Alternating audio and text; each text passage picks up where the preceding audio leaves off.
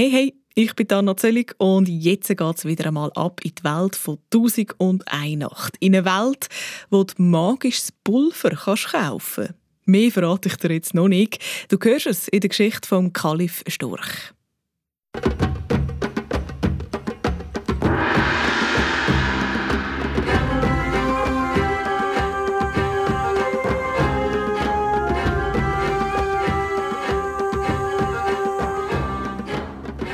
Mitten in einem Park voller Palmen, Springbrunnen, Flamingos und Enten steht ein Palast.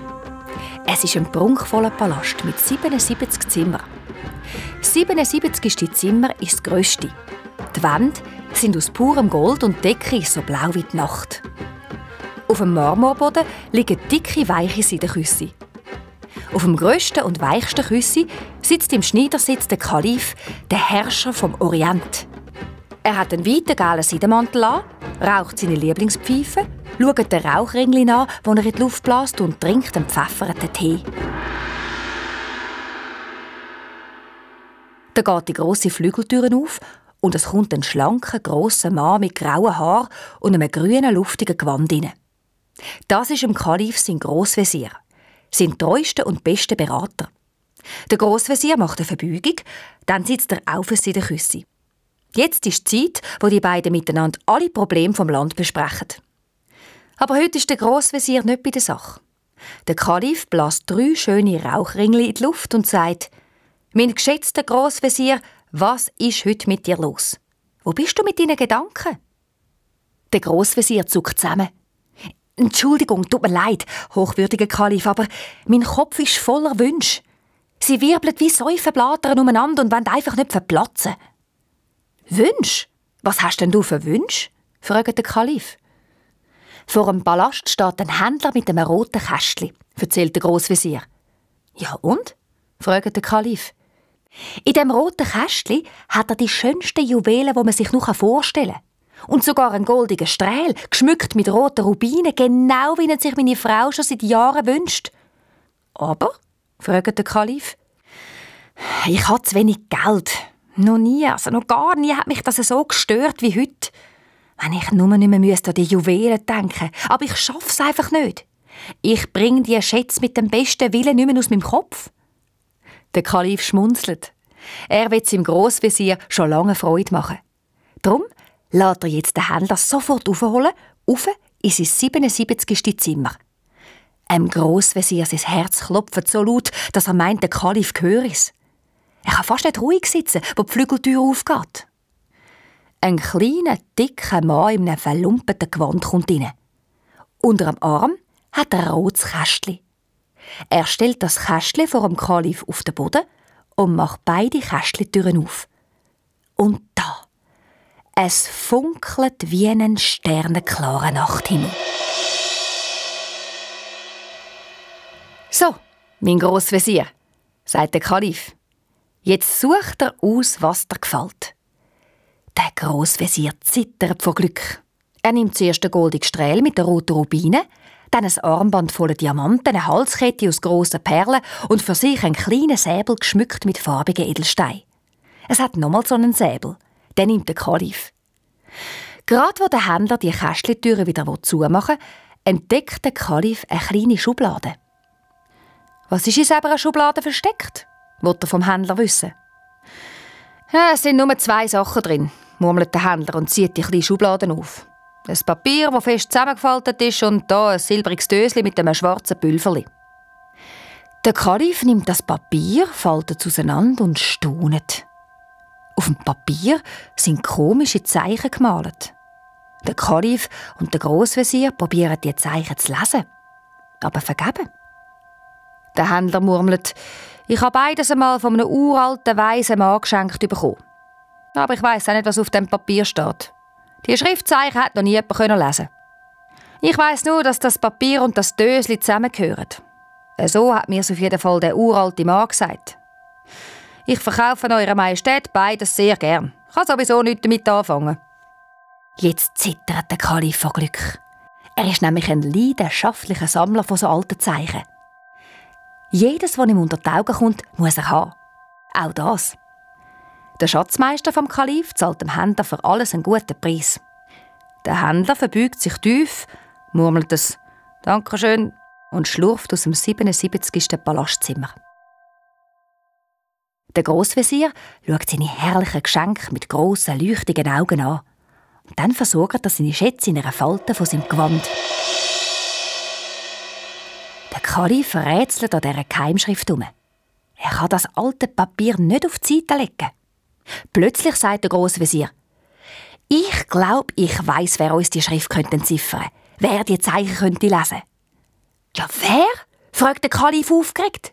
So aufgeregt hat ihn der Grossvezier in all diesen Jahren noch nie erlebt. Darum sagt er geschwind. Er heißt Selim. Er ist ein gescheiter Mann, der gescheiteste im ganzen Land. Ich glaube, er könnte das schaffen. Sofort lässt der Kalif nach dem Selim suchen. Er muss nicht lang warten und der gescheite, weise Selim steht vor ihm. Der Kalif sitzt immer noch im Schneidersitz auf seinem dicken Seidenküssi. Selim, ich habe gehört, du sagst der gescheiteste Mann im ganzen Land. Darum bitte ich dich, schau die Geheimschrift da auf dem Papier an. Wenn sie kannst lesen, kommst du 7000 Goldstücke rüber. Wenn es dir aber nicht gelingt, musst du sieben Tage lang den Palast putzen. Weil man sonst vergeben von dir würde sagen, du sagst der gescheiteste Mann im ganzen Land. Der Selim verneigt sich tief und sagt, O hochwohlgeborener Kalif, ich will's probieren. Der Selim nimmt das Papier sorgfältig in seine feinen Hände und fängt an, jedes Zeichen zu studieren. Der Kalif lässt ihm Tee servieren. Und der gescheite Selim trinkt und studiert.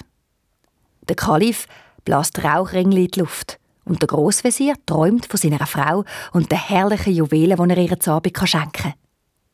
Plötzlich reißt der Selim Pet aus ihren Träumen. Ich hasse, ruft er. Der Kalif macht in seinem Schneidersitz einen gespannten Rücken und auch der Großvezier sitzt kerzengerade an.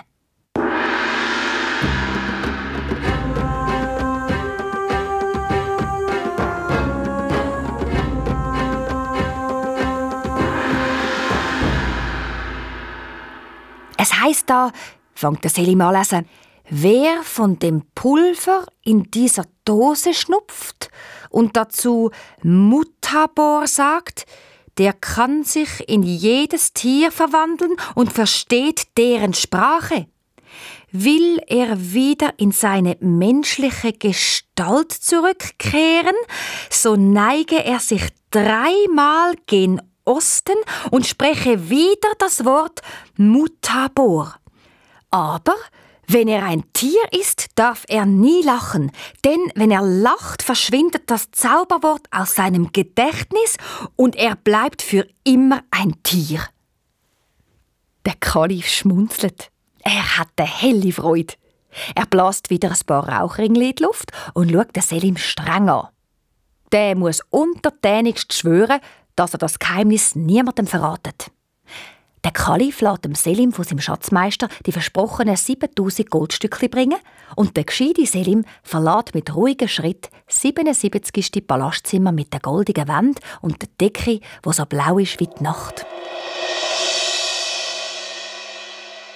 So, sagt der Kalif zu seinem Großvezier, wo sie wieder alleine sind dem sage ich einen fantastischen Kauf. Ein traumhafter Kauf. Ich freue mich schon jetzt, einen Tag lang ein Tier sein. Was für eine Gelegenheit. Einen Tag lang können zuhören, was Tiere miteinander reden.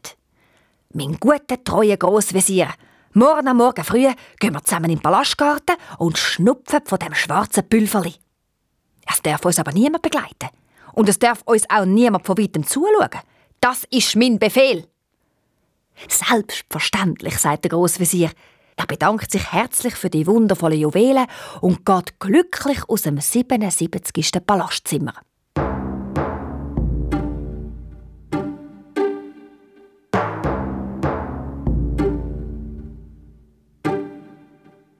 Am anderen Morgen ist es dann soweit. Kaum hat der Kalif im 77. Palastzimmer fertig zum Morgen genommen, geht die Flügeltüren auf und der Großvezier kommt rein. Fröhlich erzählt er dem Kalif, wie sich seine Frau über die herrlichen Geschenke gefreut hat, was sie für ein überraschtes Gesicht gemacht hat und wie sie glücklich durchs Haus tanzt ist. Der Kalif freut's. Dann steht er von seinem dicken Seidenküssi auf. Die Dose mit dem geheimnisvollen Pülverli hat er in seinem Gürtel versteckt. Die Dienerschaft steht Spalier und verbeugt sich tief, wo der Kalif und sein Grossvezier durch die Palasthalle in den Palastgarten rausschreiten. Und schon gleich darauf sind die beiden zwischen den Palmen und den Sträuchern verschwunden. Sie schlendern zum Flamingoteich. Dort bleiben stehen. Über ihren Köpfen kreist ein Storch. Ein zweiter Storch landet genau vor der Füße vom Kali von dem Grossvezier und klappert etwas zum anderen in die Luft auf. Das ist ein Zeichen, sagt der Kalif ganz aufgeregt. Jetzt schnupfen wir von dem schwarzen Pülverli und loset, was die beiden Störche plappern. Gespannt wie ein Pfeilbogen zieht der Kalif das Dösli aus seinem Gürtel, streut die Prise von dem schwarzen Pulver auf den linken Handrücken und auch der Grossvezier streut die Prise auf seinen linken Handrücken. Sie schauen einander in die Augen, dann schnupfen sie die Prise, als wär's neues Pulver. Jeder von ihnen sagt das magische Wort Mutabor. Da sagt der Grossvezier, mein hochverehrter Kalif, das Wort Mutabor dürfen wir auf keinen Fall vergessen. Das Wort brauchen wir wieder zum uns zurückverwandeln. Und nicht vergessen, wir müssen uns dabei dreimal gegen den Osten verbeugen. Und ganz wichtig, wir dürfen das Tier um Himmels Willen ja nie lachen. Ja, sonst ist es weg, das Zauberwort. Fort aus unserem Gedächtnis. Und wir bleiben für immer ein Tier. Alles klar, sagt der Kalif. Und schon wirkt das schwarze Pülverli.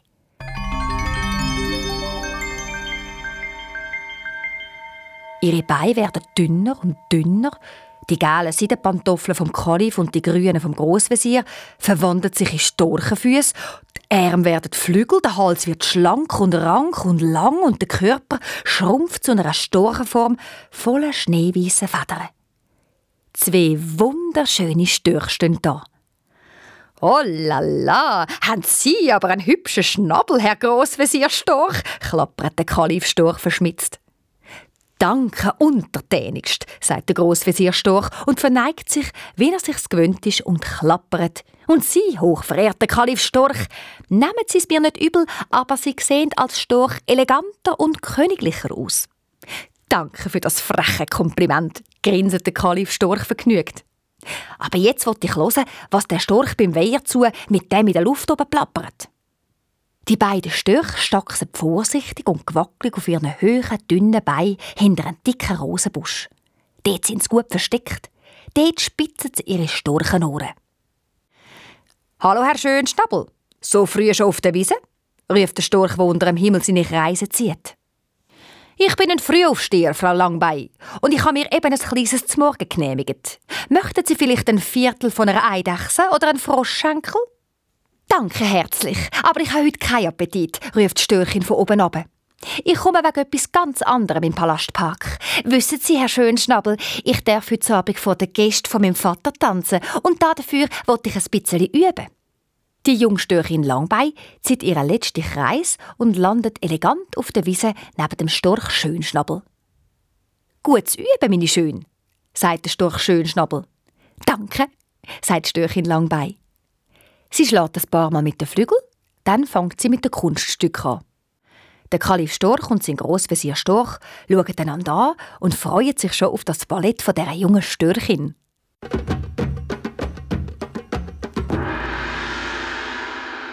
Wie eine prima Ballerina steht sie auf einem Bein, faltet ihre schwarz-weißen Flügel weit auf, drüllt eine Pirouette und noch eine und noch eine und wirbelt wie eine Schneeflocken über die Wiese.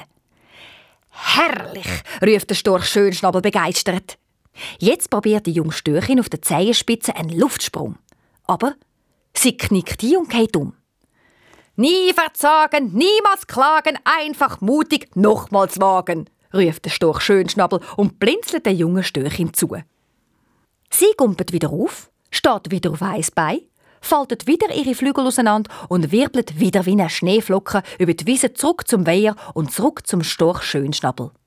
Da probiert sie nochmal den Luftsprung und landet im Weiher. Der Kalif Storch und der Grossvezier Storch schauen einander an und können das Lachen nicht mehr verheben. Aus vollen Störchenhals giggeln sie drauf los.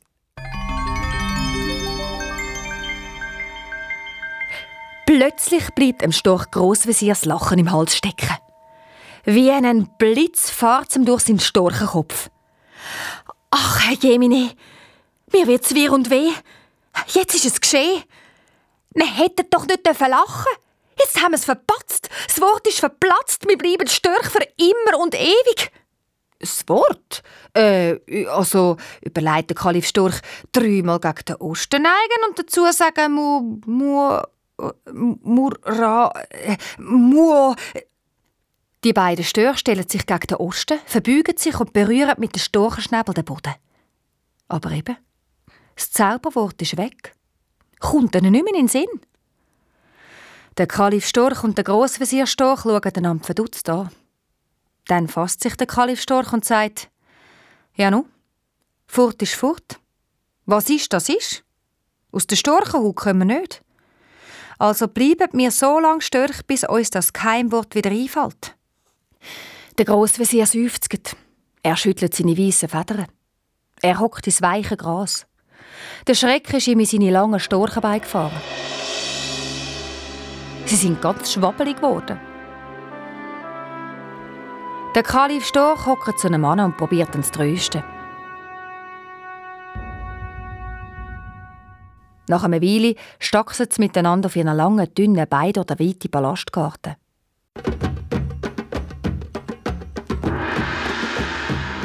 Sie müssen sich schon an die höheren Storchenbeine gewöhnen. Und auch an die Federn. Und an den langen Schnabel. Und das Fliegen muss geübt werden. Der Grossvezier Storch probiert es zuerst. Er breitet seine Flügel aus, flattert, flattert nochmal, stoßt mit den Füßen ab und es geht. Es geht in die Höhe, aber oh nein! Er landet auf dem Federbauch. Hm, nicht viel besser geht es dem Kalif Storch. Sie üben und üben und gehen nicht auf.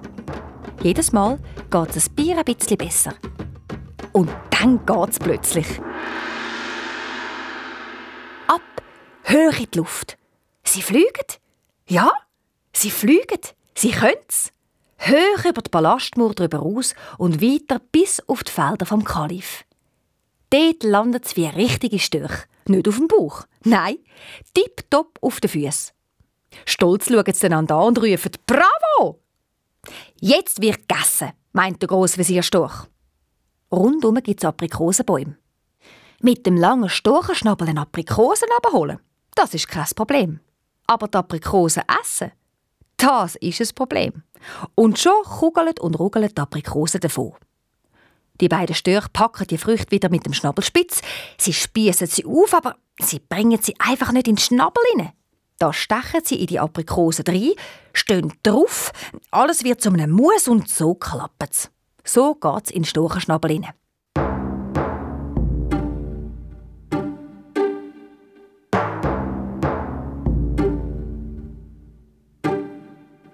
Nach dem Essen suchen die beiden Störche einen Schlafplatz. Es ist ihre erste Nacht in ihrem Storchenleben. Müde und mit Muskelkater in den Beinen und den Flügeln fliegen der Kalif Storch und der Grossvezier Storch auf den grössten Aprikosenbaum. Da hocken sie eng nebeneinander in den Blättern und schauen dem Himmel zu, wie sich der in eine grosse Wunderweltlaterne verwandelt. Der Mond steigt an den Himmel auf und wird heller und heller. Die Sterne glitzern silbergrell als wette zum Kalif Storch und dem Grossvezier Storch zuwinken. Dann schlafen sie ein.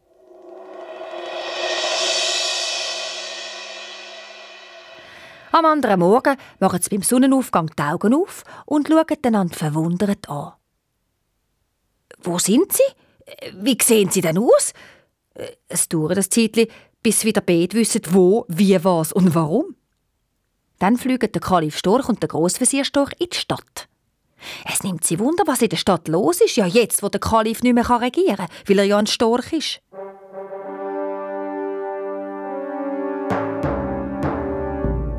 Perfekt landet sie auf einem Hausdach. Von dort haben sie eine gute Aussicht. Sie strecken ihre langen Storchenschnäbel übers Dach ab und sehen auf Strassen, Gassen und Gässli.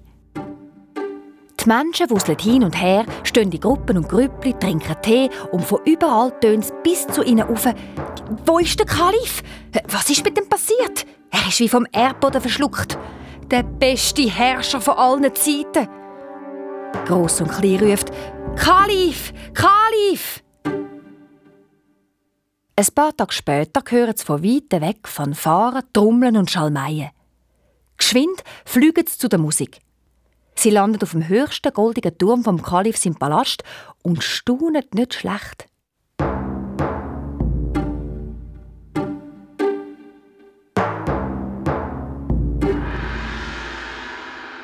Eine pompöse, farbige Parade zieht durch die Hauptstraße der Königsstadt zum Palast.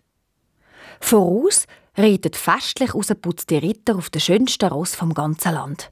Und auf dem allerschönsten Ross, auf dem weißen Lieblingsross vom Kalif, reitet ein Mann in einem Purpurmantel mit Goldstickereien und lässt sich als neuer König vom Volk bejubeln. Freude, Freude dem neuen Herrscher König Mizra von Ubudala. Das tönt aber gar nicht fröhlich. Das Volk tut nur dergleichen, als würde es jubeln. Man sieht einen Haufen traurige Gesichter. Viele haben Tränen in den Augen, aber sie mühen rufen. So will der neue König. Der Kalif Storch und der Grossvezier Storch staunen und stutzen und haben mit den Leuten verbarmen. Ja, was soll das?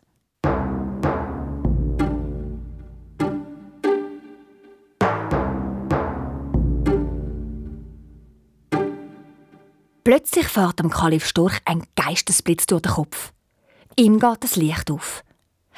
Jetzt ist mir alles klar. Jetzt weiß ich, wieso wir zu dem schwarzen Pülverli gekommen sind, wieso der Händler mit seinem roten Kästchen ausgerechnet vor meinem Palast auftaucht ist. Wieso es aus dem Kästchen gefunkelt hat wie einem Nachthimmel voller Sterne und wieso mich das verflixte Schublädchen im Band gezogen hat, ruft der Kalif Storch. Äh, wieso? Warum? fragt der Grossvezier Storch.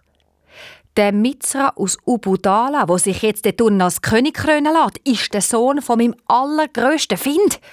Er ist der Sohn vom bösen und mächtigen Zauberer Kaschnur.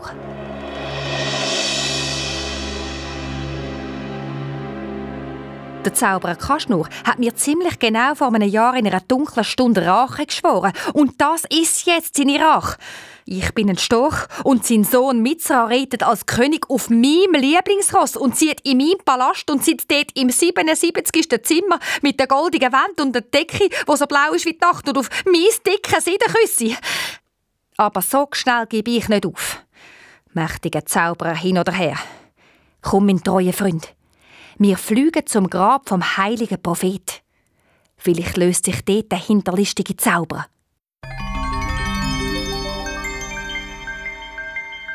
Der Grossvezier Storch fragt dort, was passiert ist. Warum der Zauberer Kaschnur in selber eine dunkle Stunde Rache geschworen hat.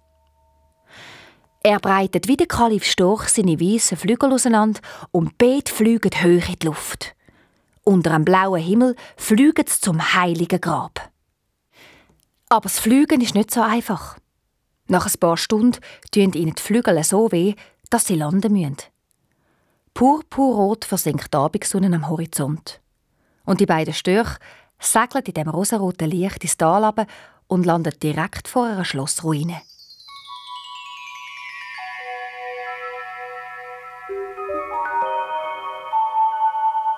Der Kalif Storch und der Grossvezier Storch liegen auf dem weichen Boden und erholen sich das erste Mal von dem langen, anstrengenden Flug. Nach einer Weile wollen sie aber die Schlossruine erkunden und einen Schlafplatz suchen. Gewundrig stachsen sie los.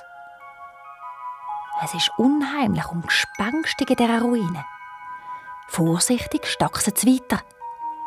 Plötzlich sehen sie helle Marmorsäulen, die verloren in der Ruine stehen.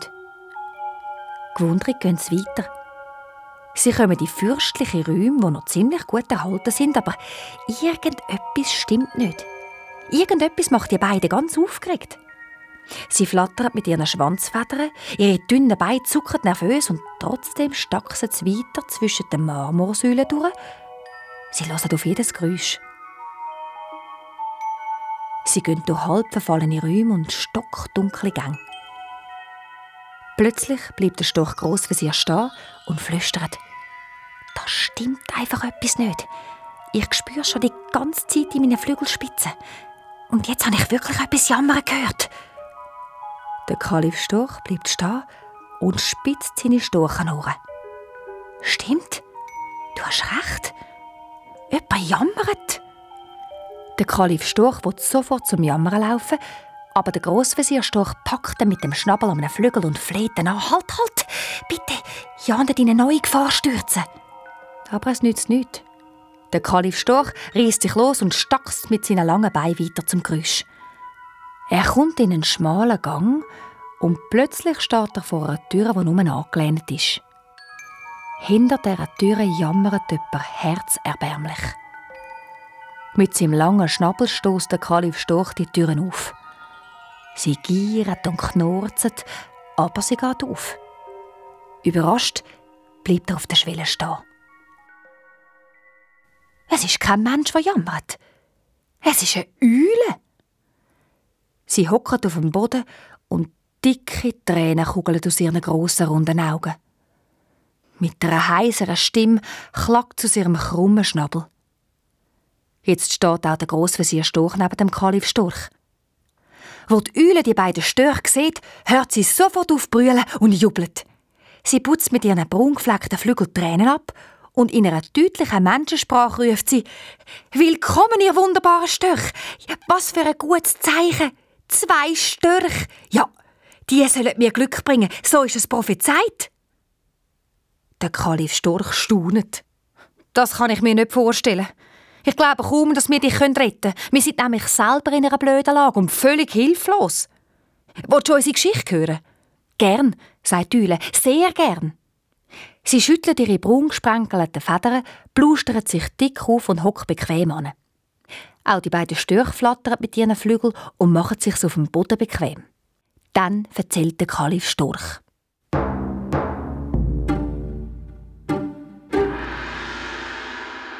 Der Eule ihre grossen runden Augen werden beim Zuhören immer grösser und noch grösser. Wo der Kalif Storch die ganze Geschichte fertig erzählt hat, dankt sie ihm und sagt: "Oh wunderbare Kalif Storch und Storch Grossvezier, ich bin genauso unglücklich wie ihr. Mein Herr Vater ist der Maharaja von Indien. Ich bin seine einzige Tochter. Ich heiße Lusaya." Was? Burzelt aus dem Storchenschnabel vom grossen Visier. Aus Indien und Tochter vom Maharaja. Wie bist du so weit angekommen? Ach, das ist eine lange Geschichte, die aber schnell erzählt ist. Der böse Zauberer Kaschnur, der, der auch verzaubert hat, hat auch mich ins Unglück gestürzt. Er ist an einem prächtigen Sommertag nach Indien in unseren Palast gekommen. Er hat meinem Vater um meine Hand angehalten. Er hat gesagt, dass ich die Frau von seinem Sohn soll werden. Aber das hat mein Vater nicht wollen. Und ich auch nicht. Mein Vater hat einen kurzen Prozess gemacht und hat den fiese Zauber aus dem Palast gerührt. Oh, ruft der Grossvezier Storch. Ja, und dann? Dann, am Nachmittag, ist er als Diener verkleidet zu mir im Palastgarten gekommen und hat mir ein Glas Tee gebracht. Er muss ein Pülverli drin haben, weil kaum habe ich einen Schluck genommen, habe ich mich in diese Eule verwandelt. Und noch bevor ich wegfliegen konnte, hat er mich gepackt und mich da in die Schlossruine gebracht. Wie weiß ich auch nicht. Ich bin einfach plötzlich da gsi. Mit einer geführigen Stimme hat er mir ins Ohr geflüstert. Da sollst du jetzt hocken. Hässlich und wüst von allen Tieren verachtet. Und zwar bis an dein Lebensende oder bis dich einen in dieser schrecklichen Gestalt zu seiner Frau macht. Äh, so räche ich mich an dir und deinem stolzen Herr Vater Maharaja. Er hat gelacht und ist verschwunden.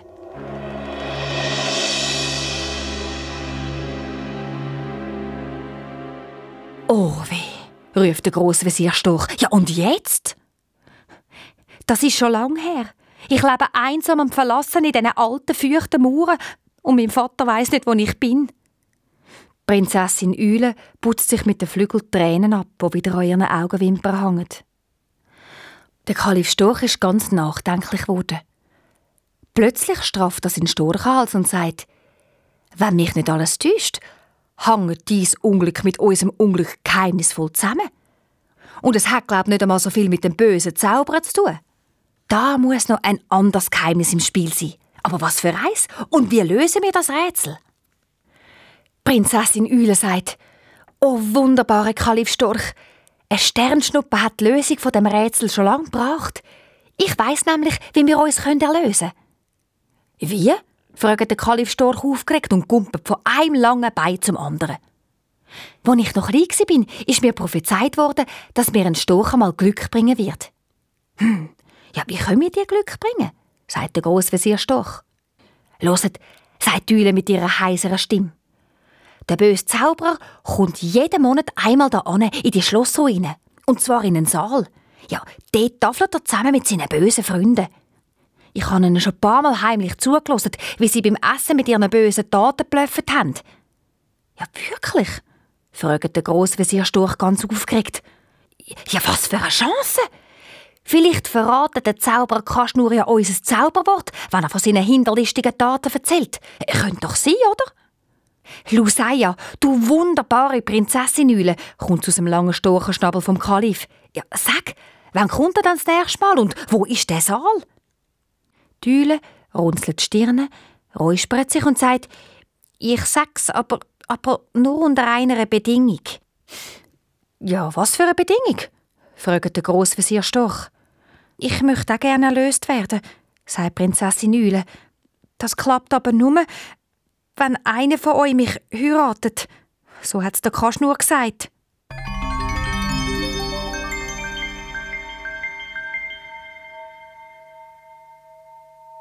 Die Störche schauen einander an. Dann gibt der Kalif Storch mit seinem langen Storchenschnabel ein Zeichen und beide Störche gehen ein bisschen weg von der Eule. Sie flüstern.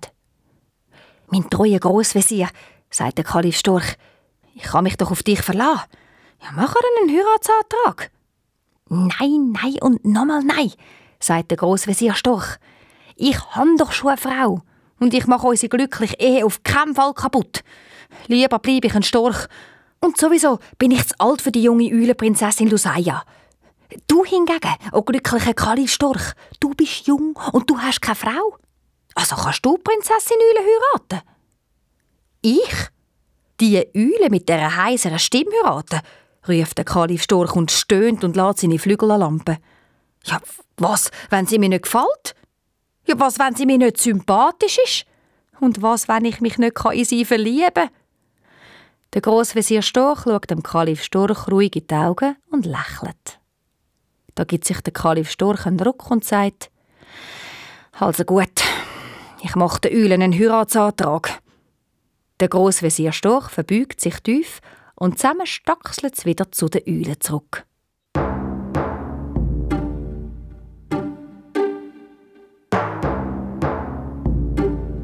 Der Kalif Storch flattert mit seinen weißen Flügeln, streckt seinen dünnen langen Hals, steht königlich vor die Eule an, verbeugt sich und sagt: Eulenprinzessin Lusaia, willst du meine Frau werden? Der Eule ihre kugelrunden Knopfaugen funkeln vor Glück und sie flattert mit ihren braun-grau gesprenkelten Flügeln. Ja, ich will, ruft sie. Der Kalif Storch nimmt die Eule Lusaia für einen Moment in seine Flügel und dann fährt er ihr mit seinem langen roten Schnabel fein über ihr braunes Federkleid.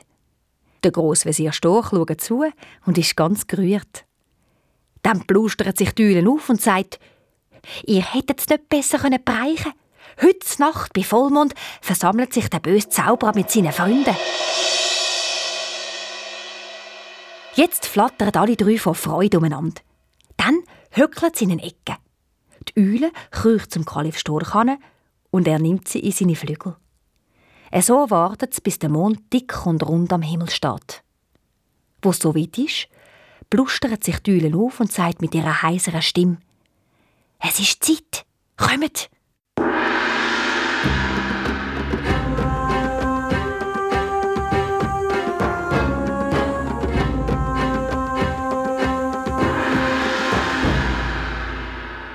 Vorsichtig führt sie die beiden Störche durch einen dunklen, schmalen Gang. Dann durch einen bisschen helleren Seitengang und dann strahlen ihnen aus einer halb verfallenen Mauer farbige Lichter entgegen.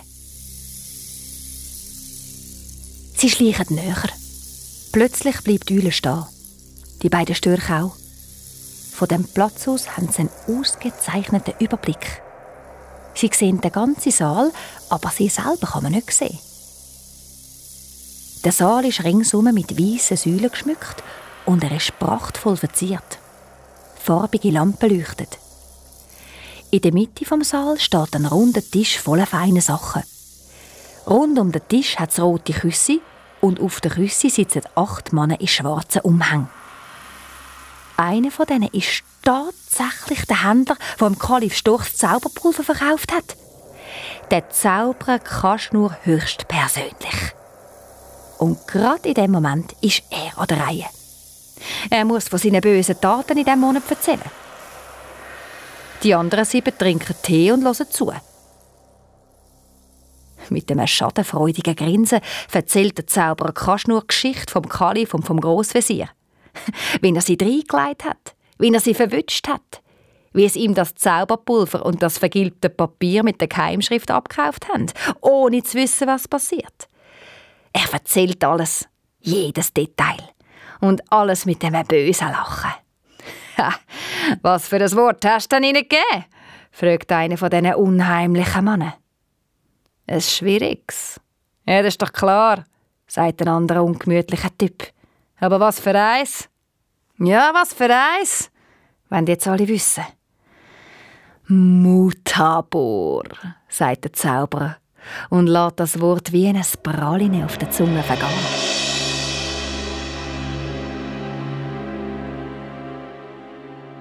Wo die Störche das hören, geraten sie fast zum Häuschen aus.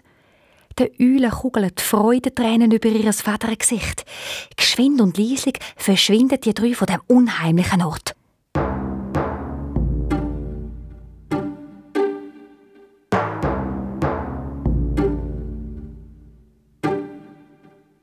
Draussen steht der Kalif Storch nochmal vor die Eulen an und sagt, Du, meine Retterin und Retterin von meinem Freund Grossvezier, nimm mich zum ewigen Dank für die wunderbare Hilfe zu deinem Gemahl.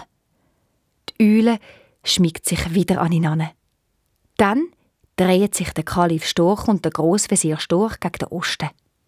Sie verbeugen sich dreimal strecken ihre langen Hälse der Sonne entgegen, wo gerade in dem Moment wie eine riesige Orange hinter den Bergen führen kommt.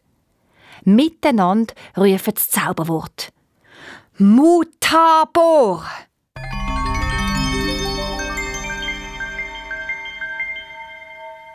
Und im 0,9 sind sie zurückverwandelt.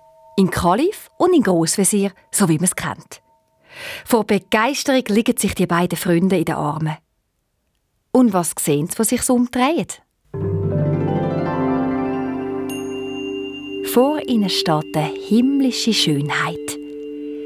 Eine Prinzessin so schön wie der Mond und wo strahlt wie die Sterne am Nachthimmel. Sie lächelt und streckt dem Kalif ihre Hand an.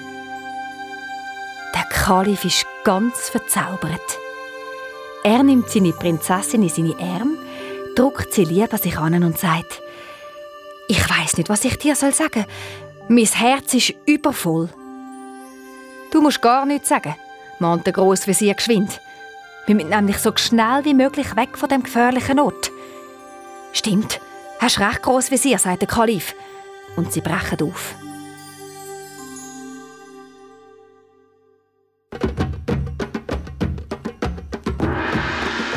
Sie gehen so schnell wie sie können ins nächste Dorf. Der Kalif findet in seinem Gürtel silbrige Dösli mit dem schwarzen Pülferli und ein paar Edelsteine. Mit diesen Steinen kaufen sie alles, was sie für eine geschwinde Heimreise brauchen. Und sie kaufen für jedes von ihnen einen blauen Umhang, so wie es die Händler aus der blauen Stadt haben. Der Kalif klebt sich einen langen Bart und der Grossvezier einen Schnauz an. Die himmlische schöne Prinzessin Lusaya wird in eine einfache Bauernfrau verwandelt. So redet die drei auf den Kamel vor das Tor vom Kalif seiner Stadt. Mit verstellter Stimme grüßen sie höflich. Die Wächter machen die Stadt auf und lassen sie rein. Sie sind sicher, dass es Händler aus der blauen Stadt sind. In einer einfachen Herberge steigen sie ab. Der Grossvezier geht sofort ans Werk. Er fädelt es geschickt ein. Wie ein Lauffeuer und weit über das ganze Land aus verbreitet sich das Gerücht, dass der Kalif wieder zurück und dass der König Mizra ein Betrüger ist. Das Volk jubelt heimlich im Herzen. Unter dem jetzigen König Mizra hat es nämlich nichts zu lachen gehabt. Schon in der nächsten Nacht stürmt das Volk den Palast, der Mizra wird packt und ins Gefängnis gerührt. Und der Kalif kann endlich heim in seinen Palast.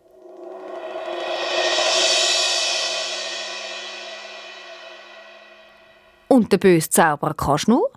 Auch der wird gesucht und verwünscht. Er wird zu seinem Sohn ins Gefängnis gerührt. Und in einer Mittagsstunde lässt der Kalif den Mizra und den Kaschnur aus dem Gefängnis holen. Wo sie vor dem Kalif stehen, müssen sie von dem schwarzen Pülverli schnupfen und sie verwandelt sich in zwei Müs. Der Palastkater hat eine helle Freude an den beiden Müsen und jagt sie und ja, so ein Kater hat eben Hunger.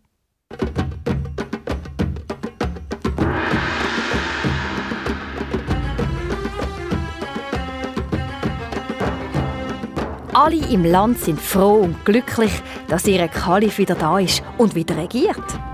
Und der Großvezier sorgt dafür, dass schon gleich auch der Vater von der Prinzessin Lusaya, der Maharaja von Indien, mit seiner ganzen Familie durchs Stadttor im Palast vom Kalif zieht.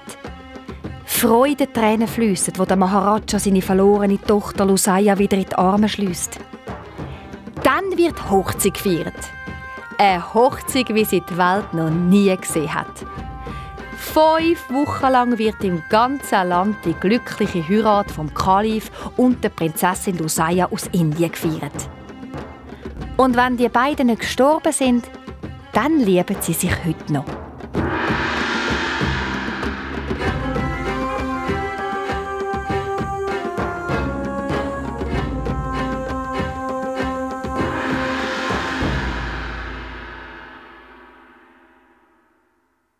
Eine Geschichte mehr, die du Gespönli erzählen kannst. Wenn du mehr so Geschichten willst hören willst, geh auf srfkids.ch oder abonniere den Podcast «Kids Hörspiele für Kinder».